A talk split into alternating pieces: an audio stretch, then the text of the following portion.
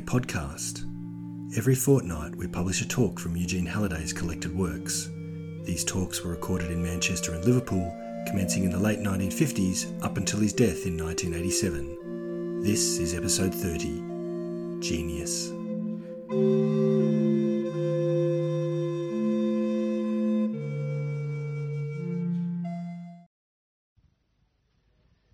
How is it we're all so clever, considering we never do anything to deserve it? Or more specifically, if a genius is born, a sort of Mozart, and is playing brilliantly at four and composing music, how does all this information get into him or through him? Let's go back to our primary life form. We'll take a simple single cell, like an amoeba. We know that this cell has certain qualities, the basic one of which we call irritability. Irritability, if we remember, is the capacity of the protoplasm of a living being to respond to a stimulus and to retain the form of the stimulus and of its own response and to modify its behavior in accordance with the stimulus and the response. We'll put an arrow here to represent the stimulus and the energy of the stimulus going into the protoplasm causes a ripple pattern within the protoplasm. It goes inside to the furthest wall of this monocell and then is reflected back. The energy going in we can call the experience of the stimulus and the energy going from the walls reflecting back to the stimulus source we can call the reaction. And we will notice that this reaction is really the motion of the stimulus gone in and being returned from the walls of this monocell. So in a very peculiar sense the reaction is the action. We will tie this up with two different concepts of causation. European causation, we have said, is based on an image rather like billiard balls touching each other in a line. The idea being if we take a cue and strike one ball at the end, the motion of the cue is transmitted through all the billiard balls and the end one then rolls away. And this is a concept of causality where a blow is being struck, imparted to a material form by another material form which has been set in motion. The word cause, Latin cautus, to strike. The European concept of causation, therefore, is a force applied producing a change.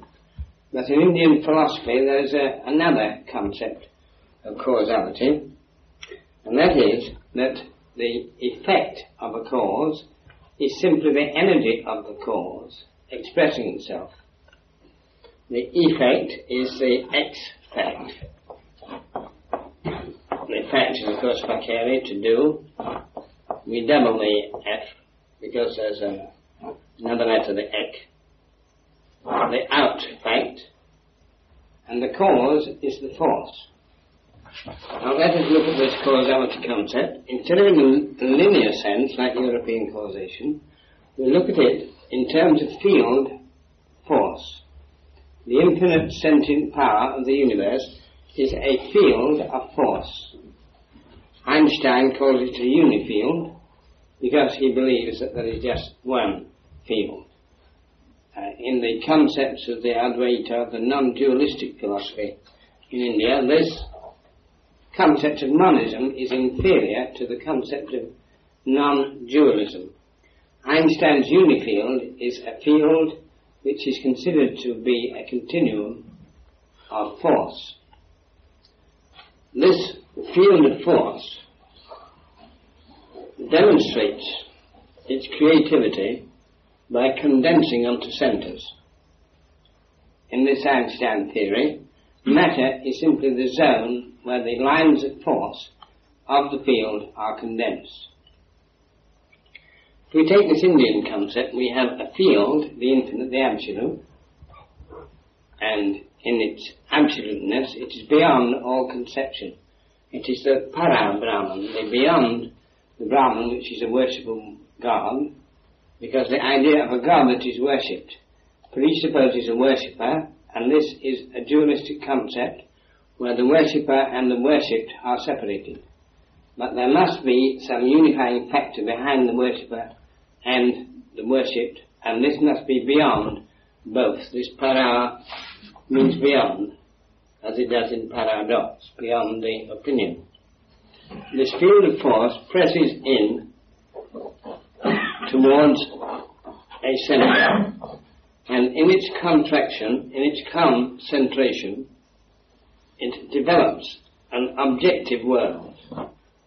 Remember the word ob in object is the same as the word orb. It means a sphere. A sphere thrown, injected into the field by the field contracting itself.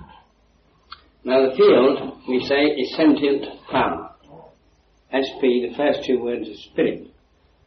The S is an old glyph of a serpent, and the P is a glyph of the male positing organ, and therefore the undulating form of absolute motion is represented as a serpent, and the positing of this is when this undulating motion turns upon itself and thus generates a zone circumscribed which can serve as a center on which one can press. The field then condenses, condemns itself to self-objectification. Now, in this concept of causality, the effect is simply the cause involved. The causal power has willed into a center and condensed itself, and the object in the center is simply the causal power condensed. So it is not a linear, serial concept like the billiard balls of Western causality. It is the concept of creative causality, where the created thing is simply the causal power self-objectified. Now in our diagram of the amoeba we did a circle and we put an arrow outside it to represent the incoming energy which we call the stimulus. The motion of this energy within the confines of the circle representing the cell, that motion is the experience of the stimulus. And the reflection of that motion inside the cell back to the point of stimulus is what we call the cell reaction. If we now go to this other concept of causality, the Hindu concept, we find that we have a very similar diagram. That is to say, we have a zone that is circumscribed just like a monocellular animal, and the forces that are striking upon it, the environing forces that constitute the stimuli for that zone, are simply field forces of the same order as the being itself. I have a basic logical law which says those things can act upon each other which are in some respects alike. Things that are totally unlike cannot interact. So if there is an amoeba and there is a stimulus situation and these two interact, then there must be a fundamental similarity between the stimulus situation and the body receiving the stimulus. We can only explain this in one way by seeing this body receiving the stimulus as a function of a field causing a circumscription of a zone within the field, and the so-called stimulus energy is simply the field function beyond this finating circle. We now see that an individual being, like a monocell, or like a human being, which is simply a monocell with cell walls placed inside it to pluralize it, this cell is simply a zone of the field and outside this zone there is more field, and the whole field is sentient power. So we can write SP inside the circle, we can write SP outside the circle. If we write the IRIT after it, the IR is the same thing as running about. A point running about, and the IT is the same point crucified. When two motions cross each other, and the intersection point of the two, the forces mutually stimulate each other and interfere with each other. So that two beings talking to each other can be represented as two arrows, two vectored forces crossing each other and interfering with each other. The conversation is mutual interference. Now, when we start with this infinite field of absolute motion, that is the sentient power that religionists have called spirit, we are talking about something that absolutely is infinite, that is, it is not finite, not limited in any way whatever, and yet factually we, as finite physical beings, exist within it. So we have to account for our own arising, for our own coming to be within a field, and we do this simply by positing that this field has the power to center itself, to contract, to condense its own power on a point. Now let us say that the infinite field would of itself be represented by nothing whatever. We always use the plain paper to represent this field. But when we come to consider what the field is doing, we have to say, let us wave the paper, and let us look at the form of the motion of the paper, and then we will draw lines upon the paper representing the ripples. Now we have to imagine that this paper representing this sentient power is self-moving, self-propagating, S for self and P for propagate. It is self-propagating its motion, and it is doing so simultaneously in all directions. The result is we can represent a travelling wave going in any direction whatever, and we can draw any number of these waves propagating through infinite space, just as the ripples in a bowl of water can be seen to be travelling in all directions simultaneously within the one bowl of water. Now, wherever the forces within this field intersect, they interfere with each other and forces in opposition cause a rotation. Now, when this rotation is considered in its simplest form, we have to say that it is a simple, circumscribed zone in which so far no characteristics have been posited. It is simply a plain zone circumscribed. It is like a circular white card with no marks upon it. It is the tabula rasa, the plain sheet of the scholastic philosophers. And when we do this, we're actually positing a purely abstract idea. Because there is no circle that is absolutely plain, because the circle itself is within a field of absolute motion. Now we will draw the motion within the field in light grey lines, uh, travelling in all directions, and we will see that the motions which are travelling through this circumscribed zone produce within that zone a pattern. I have deliberately drawn them light grey because I want to represent this inner zone inside the circumscription line as crisscross with all conceivable directions. Now there is energy of the field passing through the field, and the field is a continuum, therefore every motion of the field passes infinitely in all directions.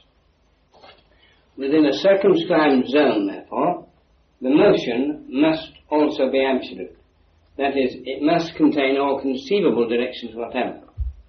So that if we draw two such zones or three such zones, we have to crisscross these zones with motion patterns, and the motion patterns of each being are identical with all beings.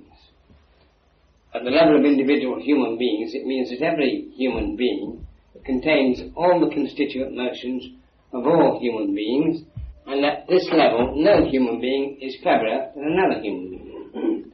this is the meaning of the statement, in the eyes of God, all men are equal. And yet there's a very peculiar fact that we observe in the time process, that though they are equal essentially in their absolute motion, they are not equal in their function and performance in the time process. And this is what we have to account for.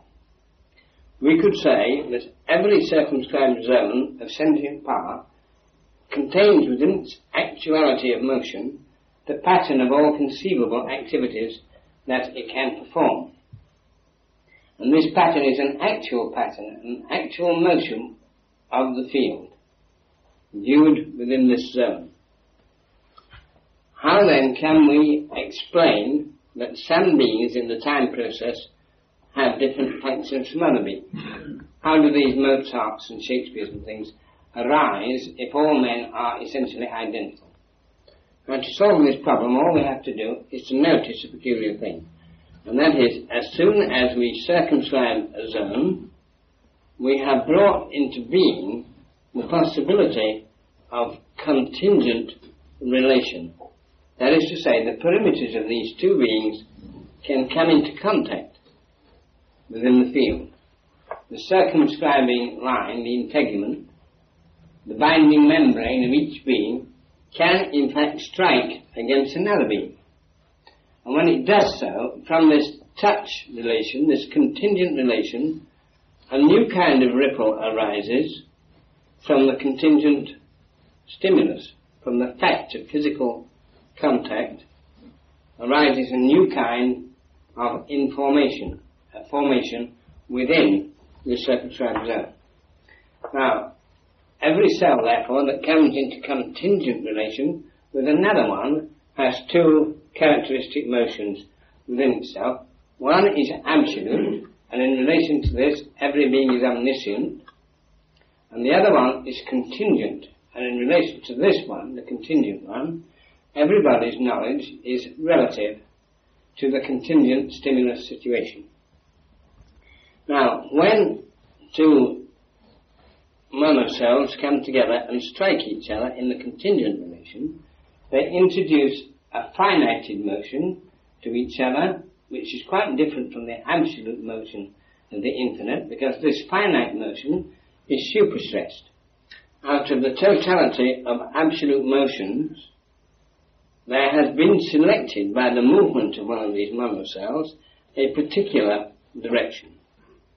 Now this particular direction is simply one of the infinite number of directions in the absolute, and therefore is quite valid as a movement because it is simply an already pre-existing movement within the absolute which at the level of the absolute is absolutely right but which in the selection of this direction and its insertion into the particular active zone we call the temporal process has factually superstressed a given direction and now proceeds to impose this particularized direction and its effect on another being in the contingent relation.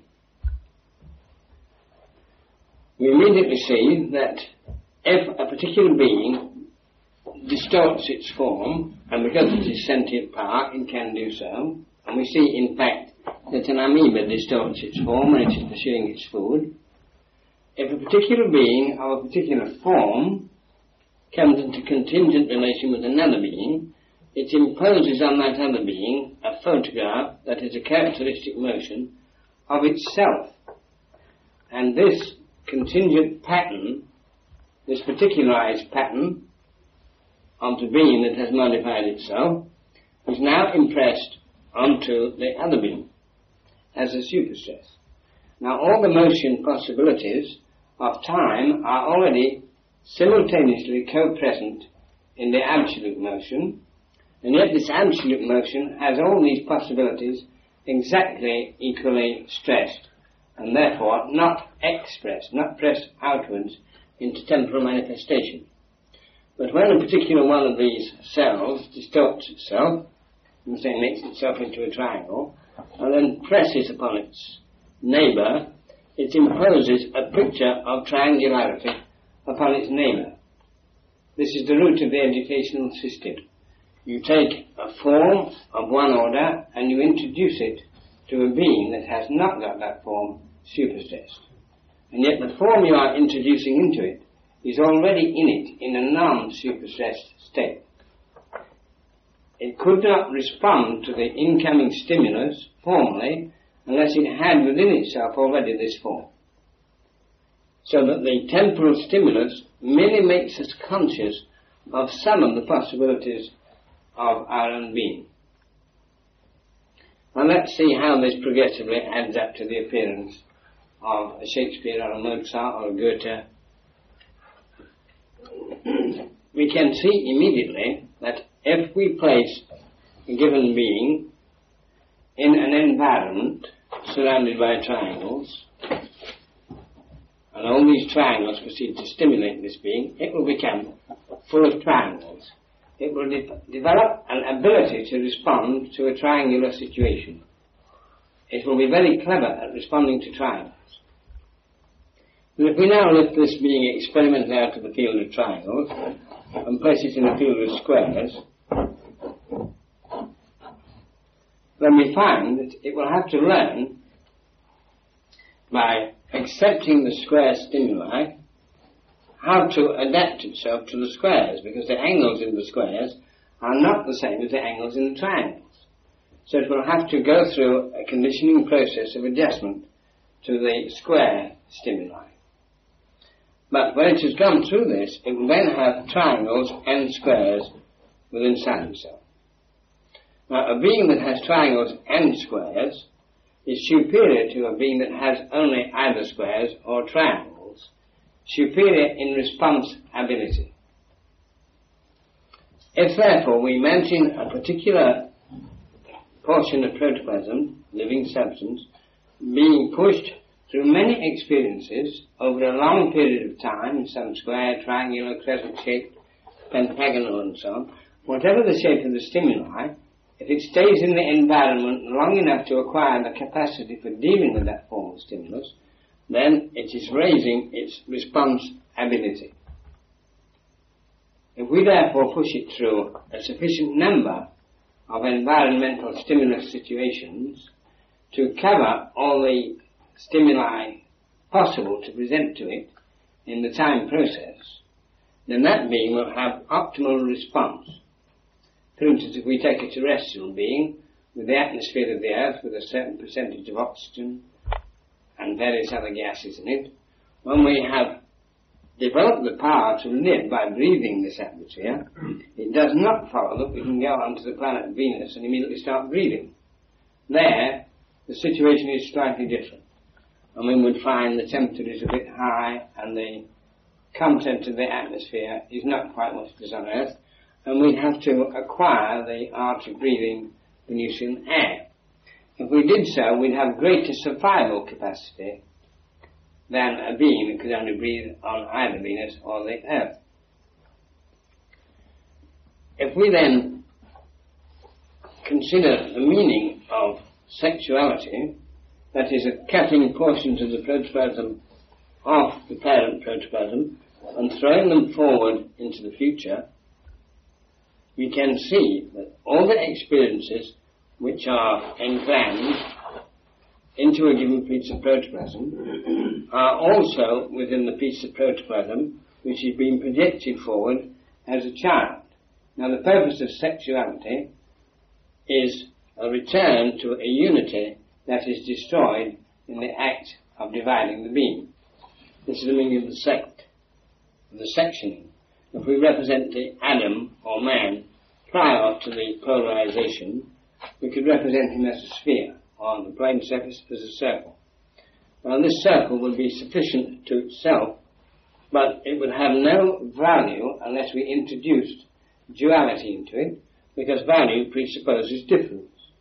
And so in the Genesis myth, and in certain other myths in other religions, this man and woman are separated. That is, the protoplasm splits into two halves. One is male and the other is female, only insofar as one of them is slightly more active and the other slightly more passive. Now, when these two beings are separated, a definite amount of energy is required to separate them. And this imposes a strain on the field. We must remember that this organism, this monocell that splits, is simply a modality of the field energy. So that when we split an amoeba, split a monocell, we have used a definite amount of field energy in order to separate them. And to every action there is an equal and opposite reaction, and therefore the field must be trying to bring them back together again to reassert their original unity. Now, it would be of no biological use in the gaining of powers of adaptability, response ability, if they split halves went to, into an identical environment and had exactly the same experience. When they came back together again and fused, they would be no wiser than they were the first time. What we find by the law of the inequality of finites is that the environment differs. If I, say, draw a pool and then draw the section of the pool showing its depth, perhaps at the edge of this pool the water is shallow and in the middle it is deep. Now imagine that a cell is dividing itself and thus multiplying, and some of them are going into deep water, and some of them are going into shallow water. Now in these two different environments, they are acquiring different formal characteristics in the different stimulus situations. Consequently, the one that has gained adaptability in the shallow water thing and the one that has gained adaptability in the deep water situation, when they come together again and fuse, they have in fact added characters to each other in the fusion. Let's see how this happens. We draw a circle, we divide it vertically down the middle, and we say, imagine this half separates A and B. B goes to the sinister side and A to the dexter side. They stay apart for some time, and they come back together again, and A has had experiences in an environment X, and B has had experiences in an environment Y. Now they come together and they join on the median line. Both halves have AX characteristics, BY characteristics, and now when they separate the next and they divide at right angles to the original division. And they now separate vertically, not to right and left, but up and down. And the two halves now show characteristics of both x and y, a, b. Now, in exactly the same time, these two beings have been having this experience, and by splitting in two, they have saved time.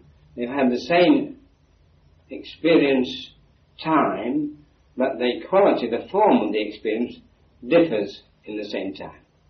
So they have used the same time to have different experiences. So in splitting, they have done something, they have had experiences in half the time they would have had to acquire all that information if they had remained as one egg. So the basic idea in splitting is to fulfill all the experiential possibilities of the universe. And then coming together again to fuse this information derived from all these various environments and put it together in a new pattern. And this pattern gives the power to respond in a large number of ways to different types of environment.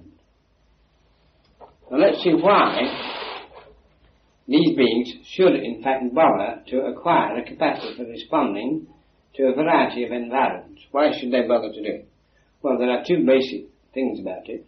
One is for survival and the other is for interest, for the actual joy in the function. And these two aspects are equally important because we only survive in order to enjoy. And the purpose of the enjoyment cannot be fulfilled without surviving in order to do it. Let's turn for a moment to the myth of the fall. This occurs in many religions the idea that there has been a fall and that this fall has endangered life. We find that uh, the word evil is the reverse of the word life. That evil is anti-living. Evil is another word for that which stops the life process. Now, when it says a fall has occurred in all these great myths, it means that today, at whatever level historically we are considering, the men who are talking about the fall are very, very conscious of their impotence. They are conscious that they are weaker than they want to be. And there is an inference from it. Here is a being, and he is saying to himself, I am weaker than I want to be. And from this we can logically infer certain things. A being knows only the modifications of its own substance, and it cannot know other than these modifications. If there are any other beings beyond it, it cannot know these beings except in so far as those beings strike upon its own sensorium, and it then responds to this assumed stimulus, and it is still knowing only the modifications of its own substance. The reason it assumes there is another source for its experience than its own will is simply because it has no control over certain aspects of its own response. From the center of the being may arise a will to do something, and when this inner impulse is felt to rise up and then move towards expression, there is no feeling whatever that there is another being involved. The energy arises in the center and moves to the perimeter and expresses itself in action. But when action occurs, which has not been originated in the center of the being, then the being must assume some other center to account for the change in its own being. And this assumed other center is called the stimulus source. So to back to my own center, I feel, perhaps with my eyes closed, I do not need to posit the existence of other beings when I am doing something deliberately. I into a certain act, I will open my hand, I will close it. It corresponds with it. Now, if I start moving my hand through the air at my will, and I'm not bothering to think what I'm doing other than this, I'm moving my hand through the air without thinking, and I suddenly hit myself on the knee. And there's my knee, the pencil hitting the knee. From the point of view of the knee, the pencil is external. The hand holding it is connected to an arm that is connected to a body that is connected to the knee. But if I was not at the time considering I have a knee somewhere, when I struck violently with the pencil, if I hit myself on the knee, like a baby sometimes does, the knee interprets this as an external stimulus, as an external stimulus relative to the knee, not to the whole organism. So I find that by bending my body over, I can stimulate myself as if from outside. This is a serpent with his tail in his mouth again. But when I do this, I impose on myself the concept of limitation. If I start to close my hand, my fingers are free, and as I bend them, I find they're beginning to press on each other. This is a restriction. I close it further, my fingers press into the palm. I grip it to make a fist. I grip very hard. Now I'm really contradicting myself. I am willing to contract, but my fist is not getting smaller. There's a certain limiting factor there. This is a basic experience. I am trying to do something to contract on a center in the middle of my fist, but my hand is not getting smaller. This is a realization of impotence. I am trying to do something and I cannot do it. This gives me a strong consciousness that somehow something has gone wrong. I should be able to fulfill my will absolutely. And yet here is a strange situation where I am contracting my fingers together, pressing them into my palm, and trying to reduce it to nothing, and all I'm reducing it to is the size of a fist. I can feel the energy contracted into it, I know that in principle I should be able to press all the energy of this fist down to an infinitesimally small point and make it disappear. And yet somehow the hand which has become fist is still there. And this is a realization of my impotence. And this is the root of our belief that there has been a fall. Now how can we believe this unless there has been a fall? The we cannot believe it unless there has been a form. And this means to say we have a concept here of a power which is absolutely infinite, plus the experience of a power that is finite. Now because this being, this circumscribed monocell, is in fact circumscribed, a finite amount of power is within it. And in the contingent relation with another cell, this finite power at the level of a contingent contact can only express itself finitely. And yet, this circumscribed zone is simply a zone of the field of the infinite sentient power which has been circumscribed by the simple process of this field deliberately contracting onto a center to make that zone. So we have a transcendent awareness, transcendent of the circumscribing line, that we are in fact infinitely powerful, infinitely wise, and yet factually at the circumscribed level, we are far from infinitely powerful and wise. These are the two things. When they are co-presented in consciousness, we then have the root of the doctrine of the fall. We realize that we have insufficient power to fulfill our will. And therefore we think, how can we remove the limiting factors upon our power? We have the will to power expressed consciously only when we become aware of a limitation. The free propagation of spiritual power in infinity has no awareness of limitation because it has not yet made a limit. But as soon as it makes a limit, a circumscribed the zone, then it becomes aware of a limiting factor. Then by pressing in upon it, this sentient power becomes identified with the zone, and then it begins to believe that it is a finite being. It forgets that it is a modality of the infinite sentient power field, and it begins to think of itself as a formed, finite being within space. When it does so, and the identification is complete, the fall is complete. The fall is simply the process whereby consciousness is dominated by the concept of finite existence. Now, when this zone has in fact identified itself with its finity and is therefore terribly restricted by its own definitions, and yet dwelling through it are all the absolute motions of the field, reminding it that once things were not like they are, then the feeling that one has fallen is done, and there's a great urge to get out of this fall, to reverse the fall, to rediscover this path.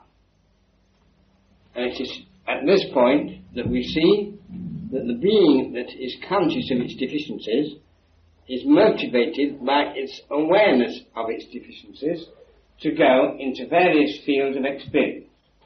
It finds itself, in fact, surrounded with a lot of other beings in the same state, and they're all pursuing power. Now, whenever two beings strike together in the contingent relation, they modify each other with particular stimuli and these particular stimuli cause by resonance a superstressing on the absolute motion which is going through each zone. And in the process of the informing of each of these cells, we find a general elevation of response ability. When we look at the thing formally, and intellectually, we say this raising of the formal content this making more complex of the falling com- content is the raising of Cain. As this being is circumscribed, in the contingent relation, every stimulus that it gets convicts it of having fallen. So that as long as it is in a contingent relation, dependent on the physical contact with another being, it feels its dependency upon the stimulus of another being, and therefore it feels impotent. Because each one of them deeply in its essential field knows that it should not need this external contingent stimulus situation in order to fulfill its own will. It therefore directs itself through the field from its own point of view in search of further characterization, further information, to give it greater and greater control, and to reverse the effect of this fall. In other words, it is struggling to overcome inner impotence and to return to the omnipotence it feels in the field that it essentially has. Now, each one of these circles goes through space and in going to coming into continuous relation with another one, it becomes progressively informed. But when there are several such beings, and they've had a lot of different experiences, and they're all pressing on one being, that being stands in a wonderful position, either being destroyed or elevated. If the order of incoming stimuli is such that it cannot assimilate them and pattern them properly, it becomes confused. And it tries to defend itself against the confusion. And this is the origin of having children. In order to protect itself against the possibility of confusion, the possibility of not attaining the aim of omnipotence, it deliberately isolates a zone of itself, a zone of its own protoplasm, and it surrounds this with a very strong barrier of energy, and this deposits a membrane, and it says, I will keep this zone, and I will protect this zone from the confusion of the large number of stimuli coming at me. And this protected zone is what we call the sex cells in the body. It is a group of cells which are simply the subdivisions of a zone of protoplasm that has been surrounded by a protective wall. They're encapsulated to stop the possibility of the whole being becoming confused, disorientated, and failing to reach omnipotence, failing to reverse the. So when it surrounds this zone, it protects that zone in a large degree from the effects of the confusion. And from this zone, it will throw out the elements that we call sex cells. And they will then develop in a new environment, and they will have a relatively fresh start at solving the problem of the search for omnipotence. But these cells, the sex cells within the body, unfortunately cannot be protected absolutely, because practically they too are modalities of the field. They too are influenced by the characteristic motions in some degree of the body in which those sex cells have been separated. So that although a growing child is defended in many ways from the heredity of its mother and father, it is not absolutely defended. The things that are in it from the characteristics of the mother and father are rendered very weak by the insulating envelope of energy around them, but they are not made totally secure. So that there remains inside the sex cells a patterning from the mother and father Again, I draw it with a light grey line to represent that this patterning is not superstressed. Now, this patterning is the patterning that we call in the child, in the mother, the prenatal engram pattern. It is the samskara pattern of the Hindu philosophers. It is the form of the stimulus situation that acted upon the being we will now call the parent protoplasm, although in fact it is the same protoplasm, that acted upon the parent protoplasm, was superstressed in the parent protoplasm, but was shielded from the superstress so that only a faint shadow of that inner form appears in the child. So that a child in utero is actually going through a series of stages almost as if it were in a dream and it moves about in utero within its amniotic sac, and it changes its position, it adjusts itself to the needs of its inner life, and it dreams through the pattern of the experiences of the ancestors.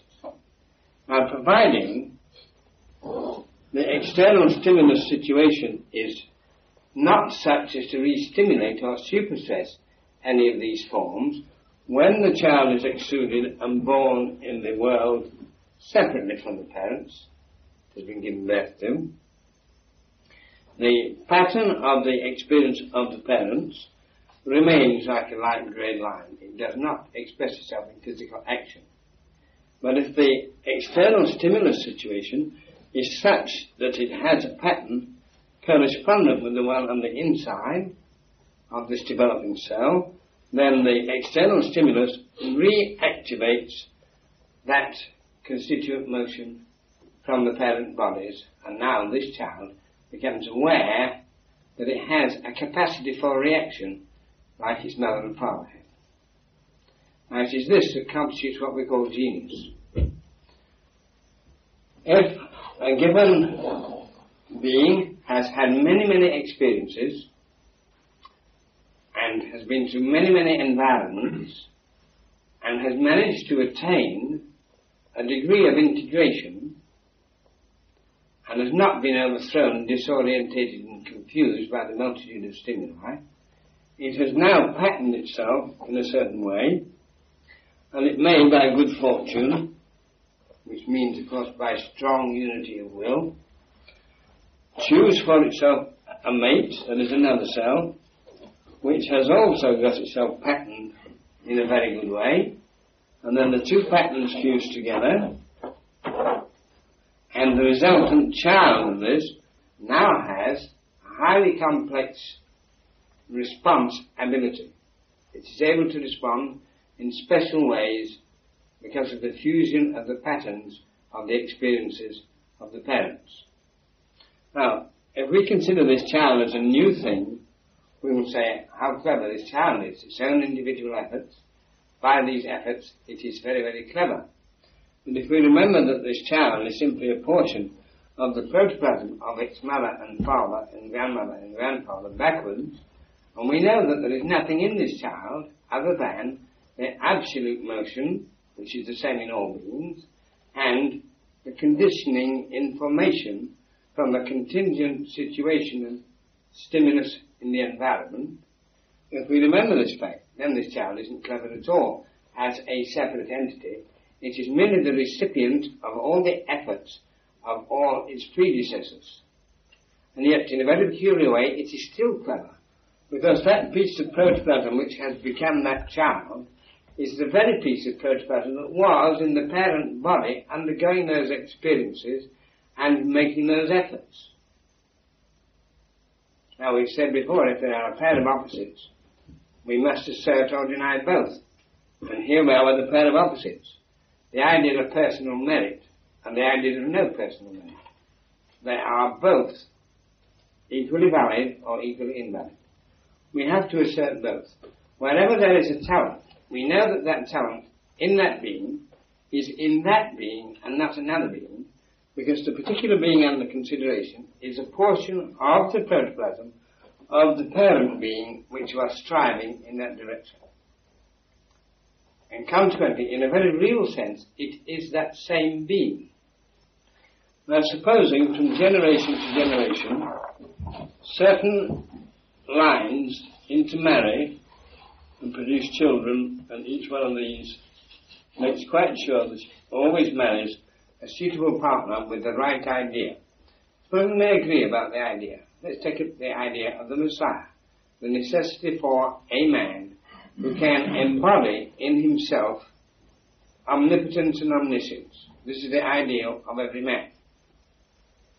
And in a certain line, in certain families, they're so tremendously interested in this, they deliberately try to bring their bodies into conformity with the idea, and they deliberately expose themselves to experiential situations such that their own protoplasm is conditioned and gains ability to respond in a highly complex environmental stimulus situation.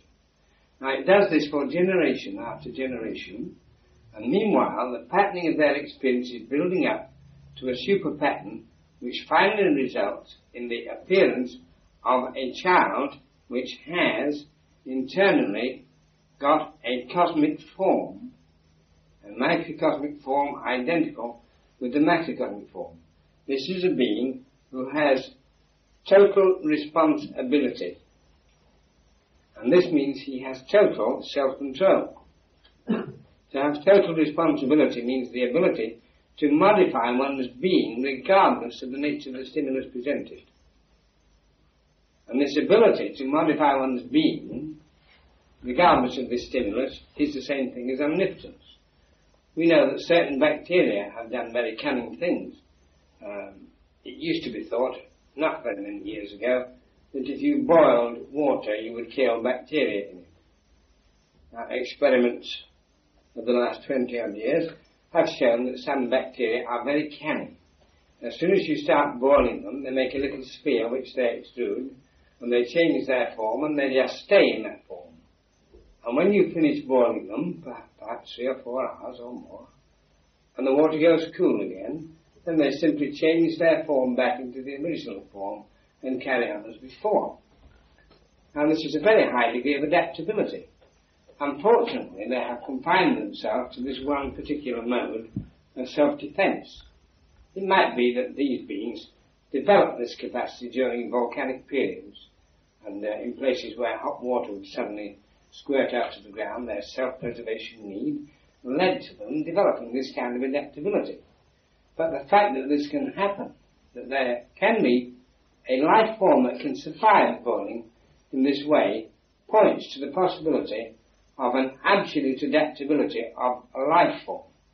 And this is the ideal of the Messiah. That is, of the being who represents, who incarnates the capacity for total response in any conceivable situation. Now, it depends entirely on the growth of awareness of the pattern of possibilities within the being that this absolute adaptability shall be gained. We know that every being has this potentially, as far as time is concerned. We know that as far as eternity is concerned, it has it absolutely. But in eternity, this capacity, which is absolute and omniscient and omnipotent, is in no sense focused, is not individualized, and therefore it is of no use to us if it remains merely in the absolute potential while we are impacting the time process. Somehow we have to import into the time process, by superstressing these absolute possibilities, whatever there is of responsibility, and in order to do this, we have to expose ourselves in a temporal situation to those orders of stimuli that can conjure up in our consciousness from the absolute level those means of self-modification that lead to absolute adaptability.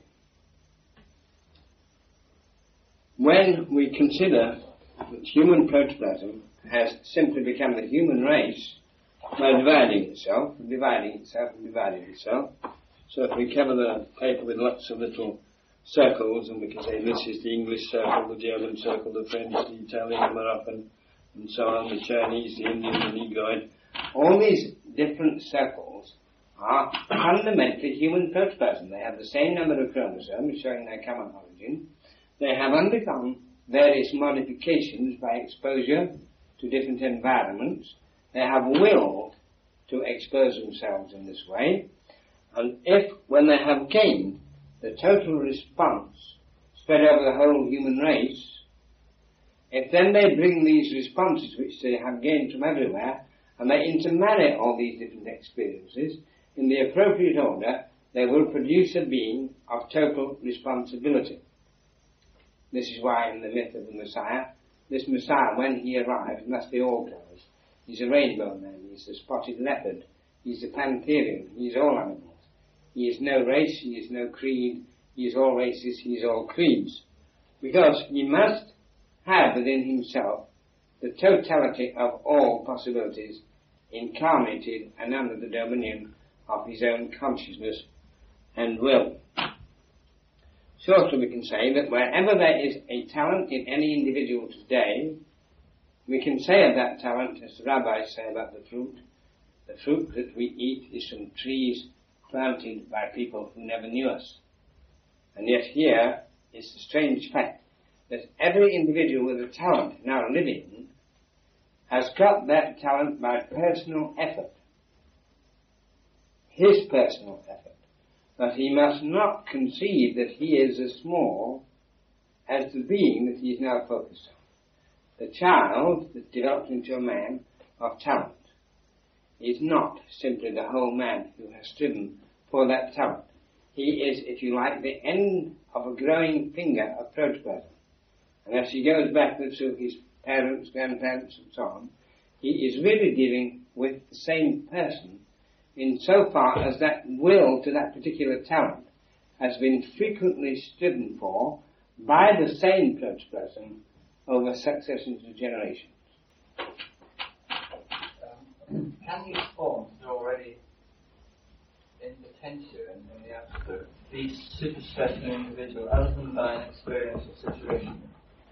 Say from the principles? They can be, yes. But observe a peculiar thing about. If we take the absolute, it is not a potential, it is an actuality. The motion of the absolute is not a potential motion, it is an actual motion. It is only apparently potential from the point of view of a temporal being when the temporal being has not got the power to use it. He calls it potential because he hasn't got it.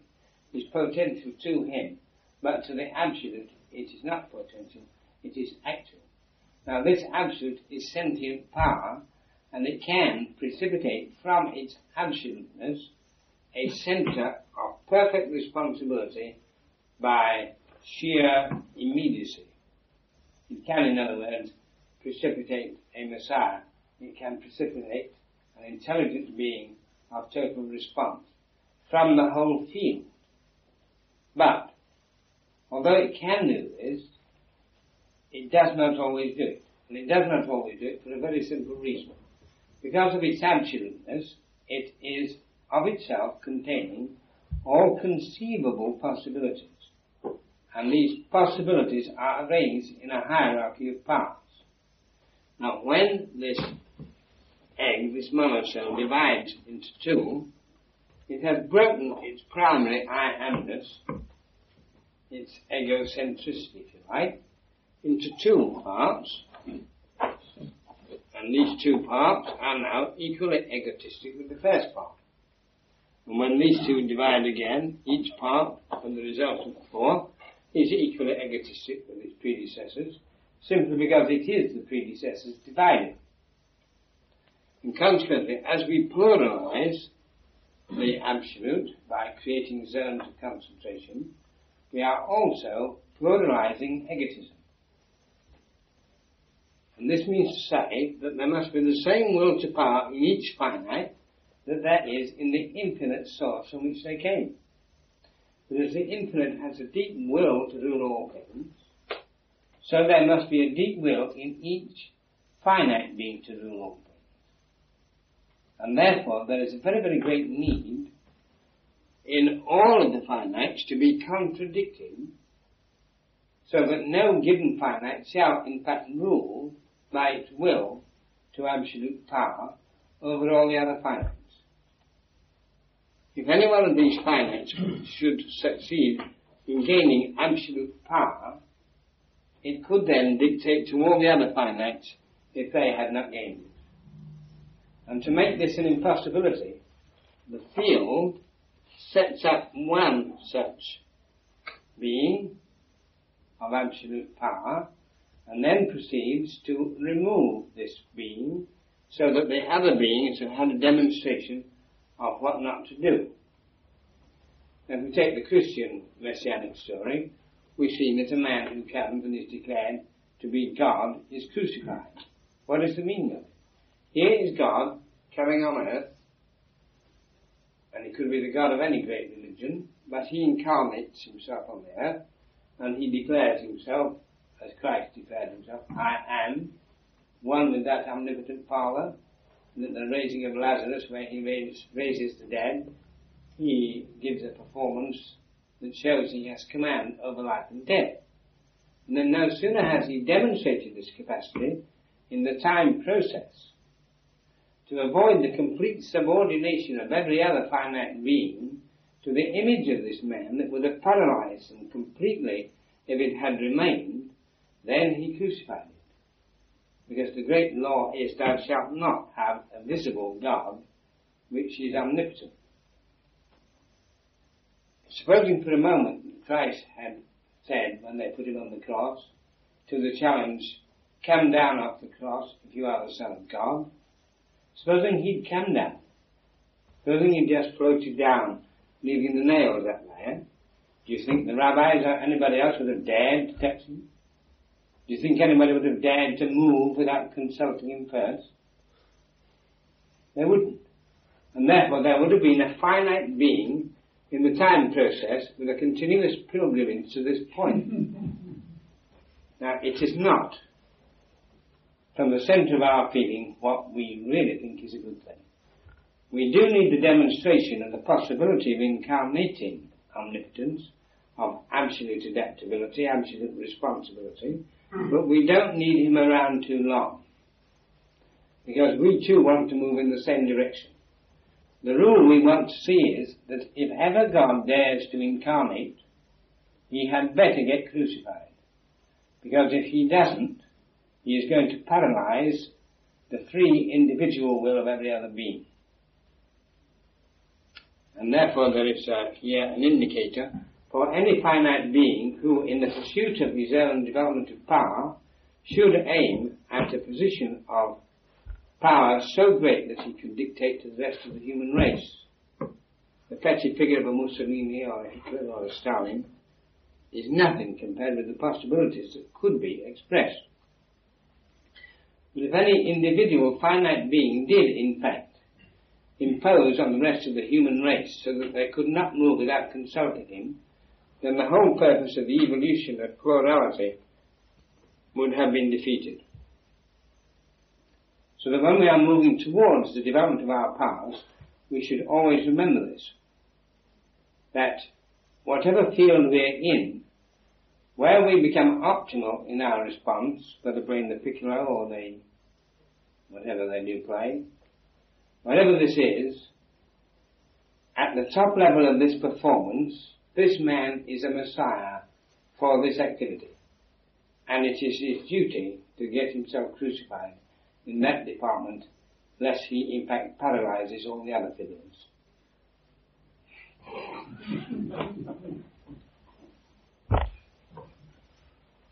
Does the original eight resist the split that's made? Uh, if you remember that the energy expended in the split is equal by the field response to the action of the field, there must be a resistance equivalent to the amount of energy expended in the split. As if we were to say, when we stress the field to create a finite point, we have strained all the surrounding field. So if we first of all stress the field to make a finite zone, that's a single cell, we have strained all the field around it. And this strain is demanding the destruction of the speed. And therefore we part the egg.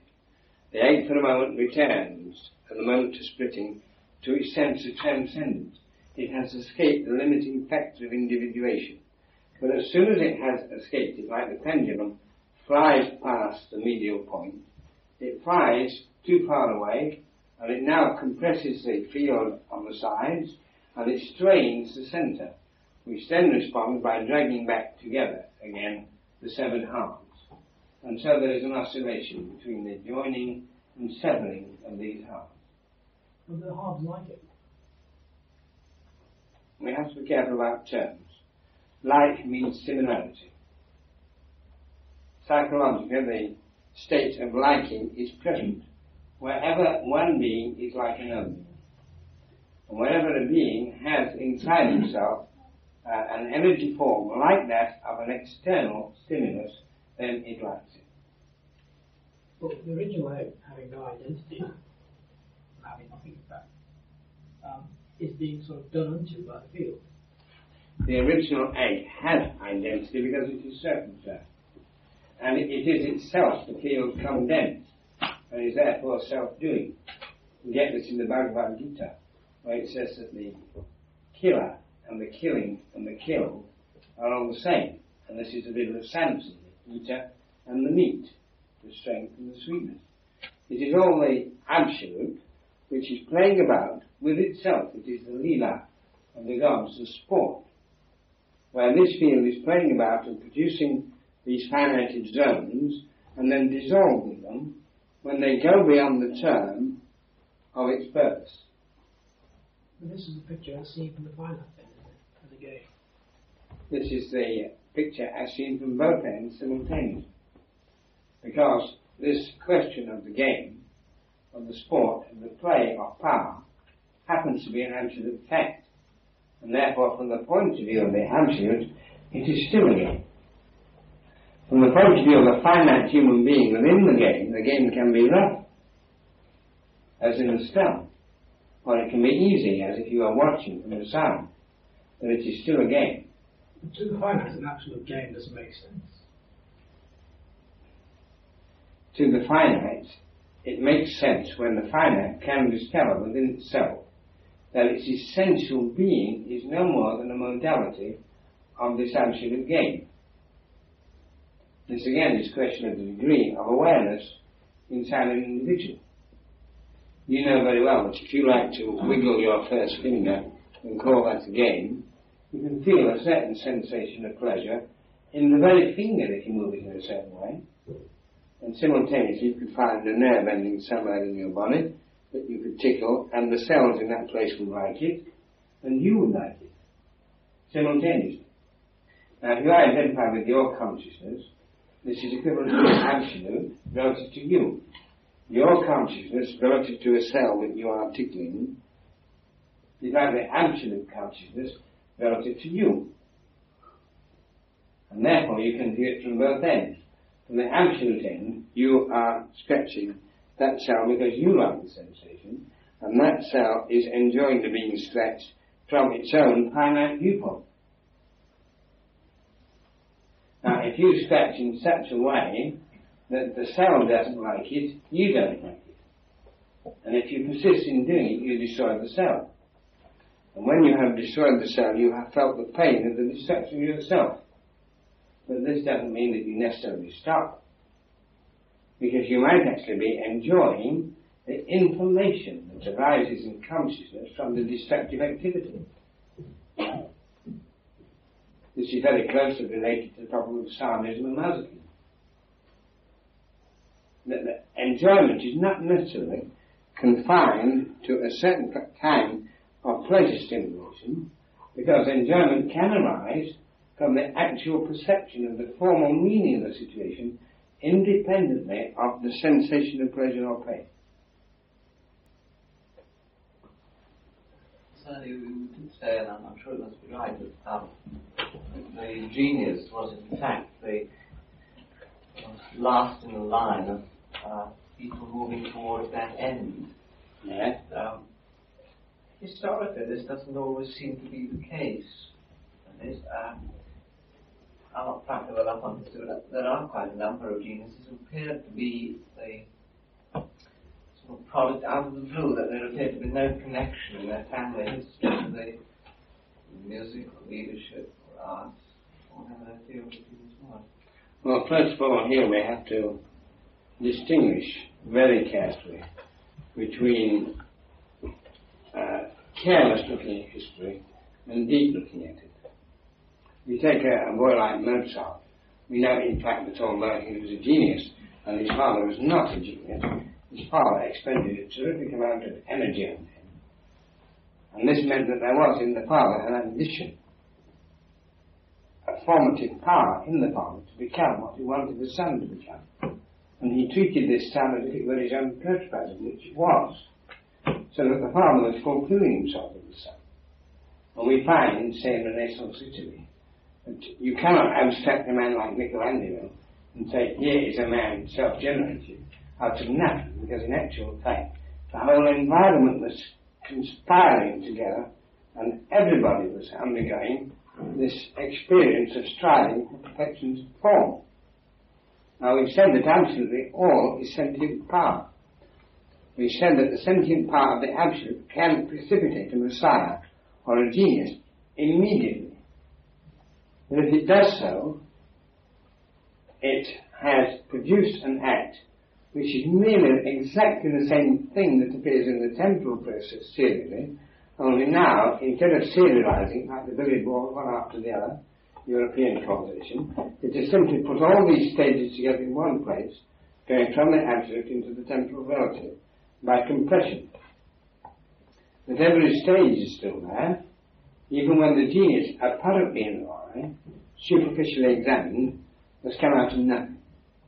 And if in fact we examine this genius and the power from which he derives, we find always a very deep searching has gone on, even if without success.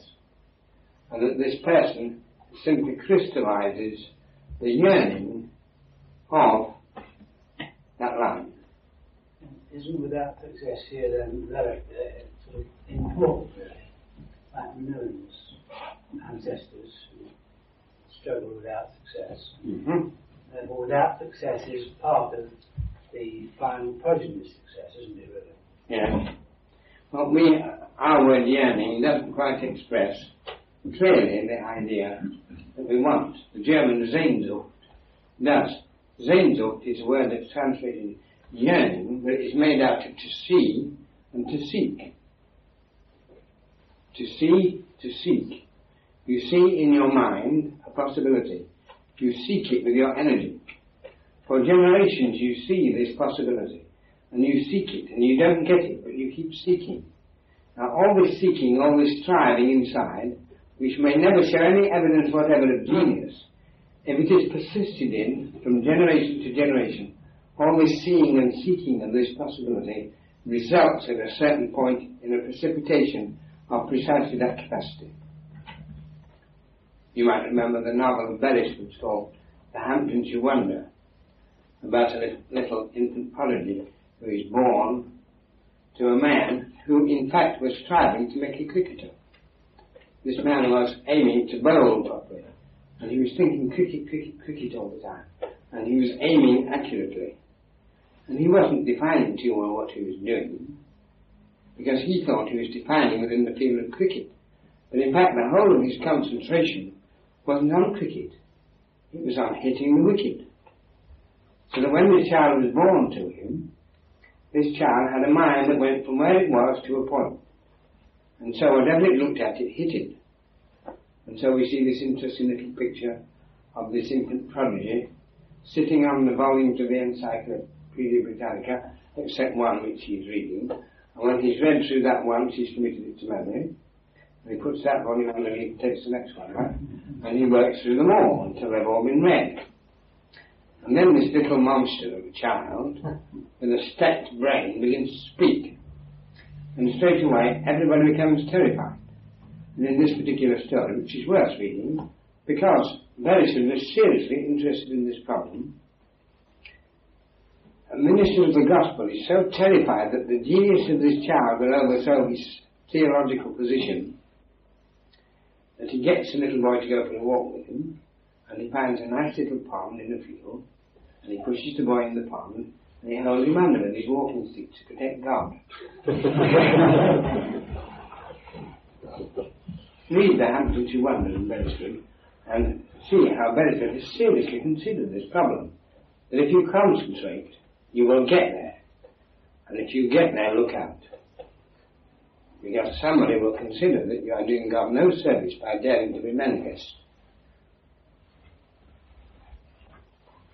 Uh, another sort of genius very often doesn't seem to have any of a mind. When he does, they're very seldom genius in their own turn.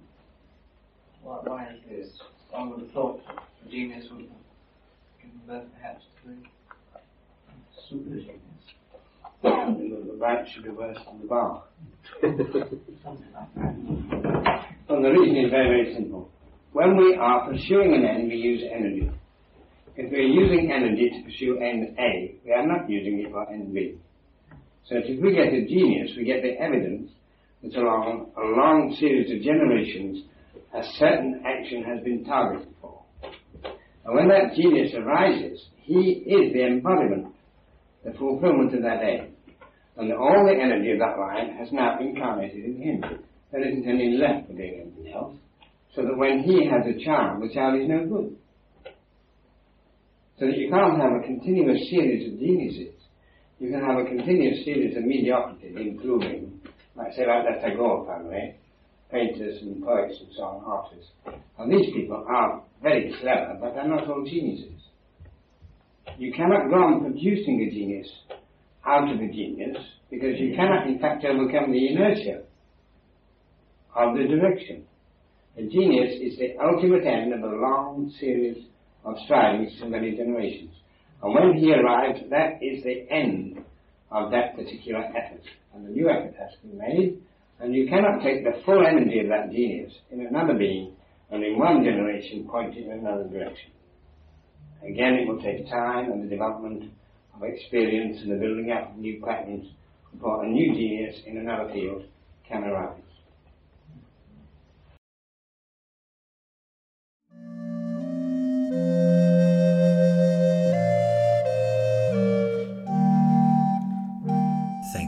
Listening to the Eugene Halliday podcast. Please subscribe to receive notifications of future episodes.